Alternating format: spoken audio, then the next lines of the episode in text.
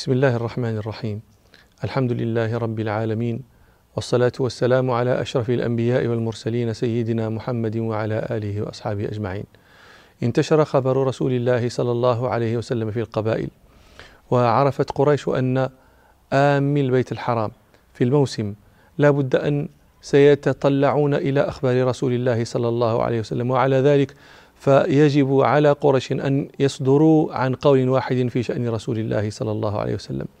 روى البيهقي في شعب الإيمان. عن ابن عباس رضي الله عنهما أن الوليد بن المغيرة اجتمع ونفر من قريش وقد حضر الموسم ليجتمعوا على رأي واحد فيما يقولونه عن رسول الله صلى الله عليه وسلم لوفود العرب. فقالوا يا أبا عبد شمس آه، قل وأقم لنا رأيا نقول به. فقال أنتم بل قولوا أسمع. فقالوا نقول كاهن. فقال ما هو بكاهن؟ لقد رأينا الكهان. فما هو بزمزمة الكاهن ولا سحره؟ فقالوا نقول مجنون. فقال ما هو بمجنون؟ لقد عرفنا الجنون ورأيناه. فما هو بخنقه ولا تخالجه ولا وسوسته؟ فقالوا نقول شاعر. فقال ما هو بشاعر؟ لقد عرفنا الشعر ورجزه وهجزه وقريضه ومقبوضه ومبسوطه فما هو بالشعر؟ فقالوا نقول ساحر. فقال ما هو بساحر؟ لقد عرفنا السحر والسحرة فما هو بعقده ولا نفثه ولا نفخه.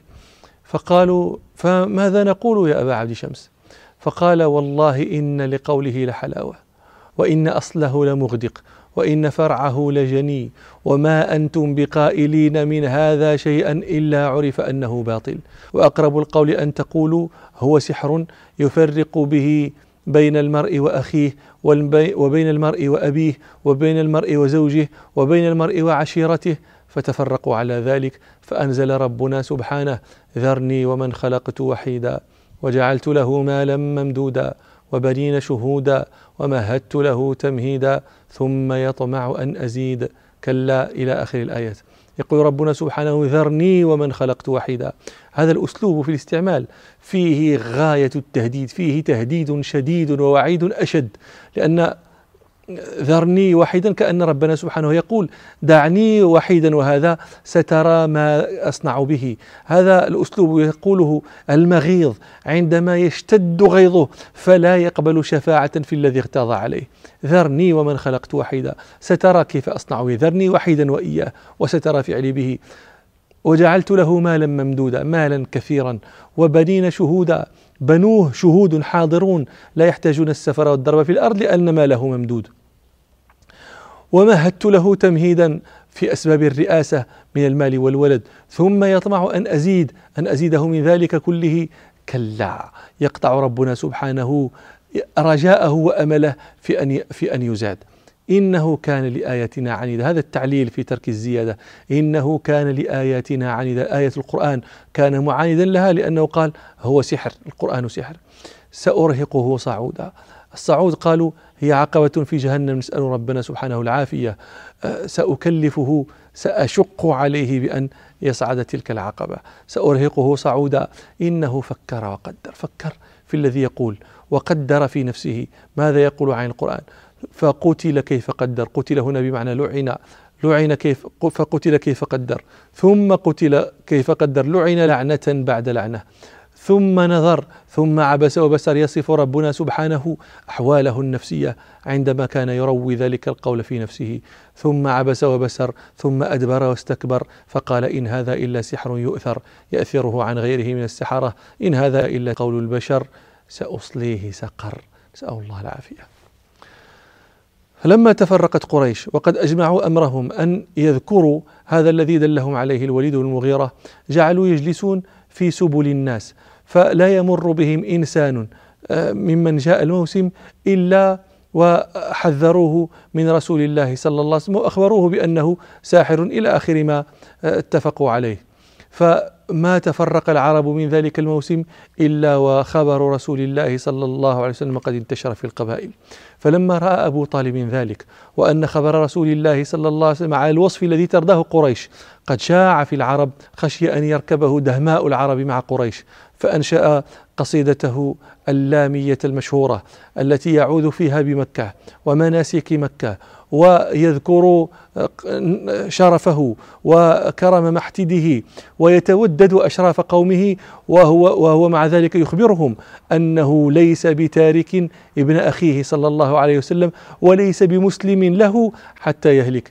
يقول في القصيدة خليلي ما أذني لأول عاذلي بصغواء في حق ولا عند باطل خليلي إن الرأي ليس بنهنه ولا شركة عند الأمور البلابل.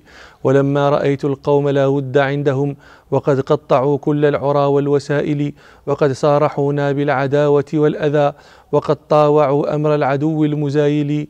وقد حالفوا قوما علينا أظنة يعضون غيظا خلفنا بالأنامل. صبرت لهم نفسي بسمراء سمحة وأبيض عضب من تراث المقاول. وأحضرت عند البيت رهطي وإخوتي وأمسكت من أثوابه بالوصائل قياما معا مستقبلين رتاجه لدى حيث يقضي حلفه كل نافل.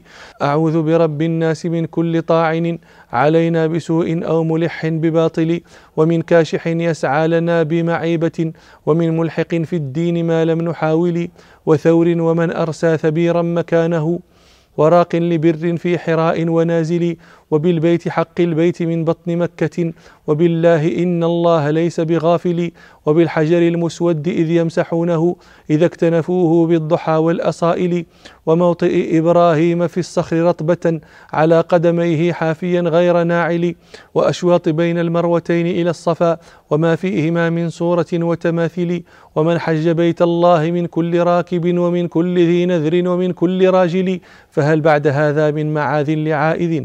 وهل من معيذ يتقي الله عادل يطاع بنا الأعداء وودوا لو أننا تسد بنا أبواب ترك وكابل؟ كذبتم وبيت الله نترك مكة ونضعن إلا أمركم في بلابل. كذبتم وبيت الله نبزى محمدا صلى الله عليه وسلم. ولما نطاع دونه ونناضل ونسلمه حتى نصرع حوله ونذهل عن أبنائنا والحلائل. وينهد قوم في الحديد إليكم نهوض الروايا تحت ذات الصلاصل وحتى ترى ذا الضغن يركب ردعه من الطعن فعل الأنكب المتحامل إلى أن يقول وما ترك قوم لا أبا لك سيدا صلى الله عليه وسلم. يحوط الذمار غير ذرب مواكل وأبيض يستسقى الغمام بوجهه ثمال اليتامى عصمة للأرامل يلوذ به الهلاك من آل هاشم. فهم عنده في رحمة وفواضل. إلى أن يقول جزى الله عنا عبد شمس ونوفلا عقوبة شر عاجلا غير آجل بميزان قسط لا يخيس شعيرة له شاهد من نفسه غير عائل وكل صديق وابن أخت نعده لعمري وجدنا غبه غير طائل فبلغ قصيا أن سينشر أمرنا وبشر قصيا بعدنا بالتخاذل. إلى أن يقول لعمري لقد كلفت وجدا بأحمد وإخوته دأب المحب المواصل فلا زال في الدنيا جمالا لأهلها وزينا لمن ولاه ذب المشاكل. فمن مثله في الناس أي مؤمل إذا قاسه الحكام عند التناضل؟ حليم رشيد عادل غير طائش يوالي إلها ليس عنه بغافل. فوالله لولا أن أجيء بسبة تجر على أشياخنا في المحافل. لكنا اتبعناه على كل حالة من الدهر جدا غير قول التهازل. لقد علموا أن ابننا لا مكذب لدينا ولا يعنى بقول الأباطل. فأيده رب العباد بنصره وأظهر دينا حقه غير ناصل وهي على كل حال قصيدة طويلة. وقال أيضا نونيته المعروفة التي يقول فيها والله لن يصلوا إليك بجمعهم حتى أوسد في التراب دفينا. فاصدع بأمرك ما عليك غضاضة وابشر بذاك وقر منه عيونا. ودعوتني وعلمت أنك ناصح ولقد صدقت وكنت ثم أمينا. وعرضت دينا قد عرفت بأنه من خير أديان البرية دينا لولا الملامة أو حذار مسبة لوجدتني سمحا بذاك مبينا. ومضت قريش غير آبهة بهذا الذي قاله أبو طالب. في مضت في موغلة في عداوة رسول الله صلى الله عليه وسلم وتغري به سفهاءها فكذبوه وآذوه صلى الله عليه وسلم. روى البخاري مختصرا وأحمد مطولا عن عروة بن الزبير أنه سأل عبد الله بن عمرو بن العاص رضي الله عنهما قال ما أكثر ما رأيت قريشا أصابت من رسول الله صلى الله عليه وسلم فيما كانت تظهر من عداوته. فقال حضرتهم يوما وقد اجتمع أشرافهم بالحجر. فقالوا ما رأينا مثل ما صبرنا على هذا الرجل قط. سفه أحلامنا وشتم آباءنا وعاب ديننا وفرق جماعتنا وسب آلهتنا لقد صبرنا منه على أمر عظيم. ف يعني تذامروا بينما رسول الله صلى الله عليه وسلم يصلي في الكعبة إذ جاء عقبة بن أبي معيط. فأخذ بمنكب رسول الله صلى الله عليه وسلم وأخذ ثوبه وخنقه خنق به رسول الله صلى الله عليه وسلم خنقا شديدا حتى جاء أبو بكر رضي الله عنه فأخذ ب فدفع بمنكبه ودفعه عن رسول الله صلى الله عليه وسلم وقال أتقتلون رجلا أن يقول ربي الله؟ وقد جاءكم بالبينات من ربكم.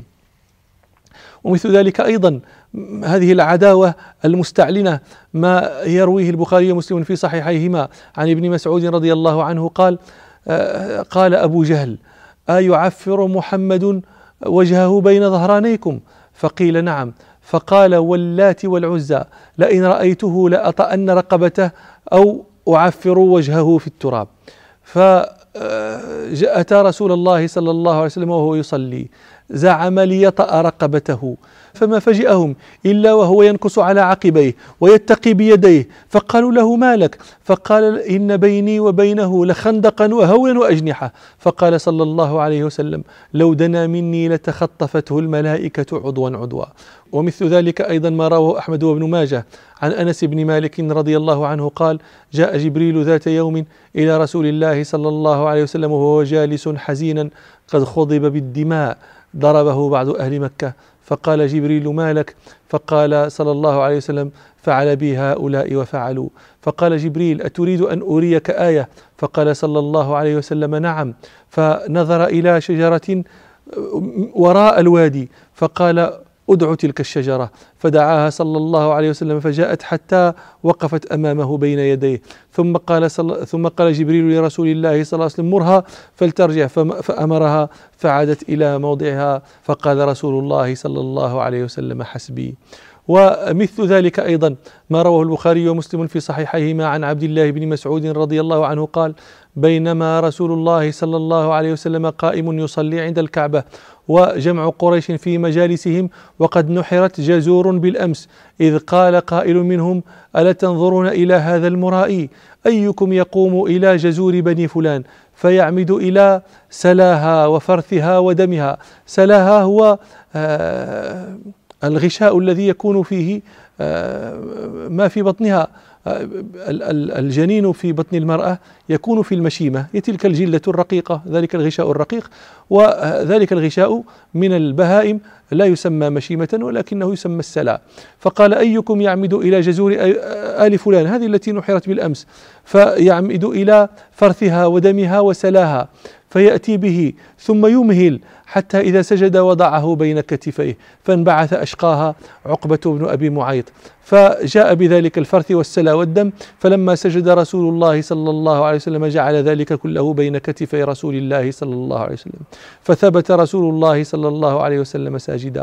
وقال ابن مسعود وأنا قائم أنظر لا أغني شيئا. لو كانت لي منعة لا طرحته عن رسول الله صلى الله عليه وسلم. قال فجعل القوم يضحكون حتى مال بعضهم إلى بعض من الضحك. ورسول الله صلى الله عليه وسلم ساجد فذهب آه، آه، إنسان إلى فاطمة رضي الله عنها وهي جويرية فجاءت حتى نزعته من على كتفيه صلى الله عليه وسلم وأقبلت على القوم تسبهم. فلما قضى رسول الله صلى الله عليه وسلم آه، صلاته رفع صوته ودعا وقال اللهم عليك بقريش اللهم عليك بقريش اللهم عليك بقريش. قال ابن مسعود فلما سمعوا دعاءه ذهب الضحك ذهب عنهم الضحك وخافوا دعوته. ثم جعل صلى الله عليه وسلم يسمي فيقول اللهم عليك بأبي جهل بن هشام وعتبة بن ربيعة وشيبة بن ربيعة وأمية بن خلف وعقبة بن أبي معيط. قال ابن مسعود رضي الله عنه فوالله لقد رأيتهم سرعى يوم بدر قد غيرتهم الشمس وكان يوما حارا. الله المستعان. وإلى لقاء آخر إن شاء الله. سبحانك اللهم وبحمدك. أشهد أن لا إله إلا أنت أستغفرك وأتوب إليك والحمد لله رب العالمين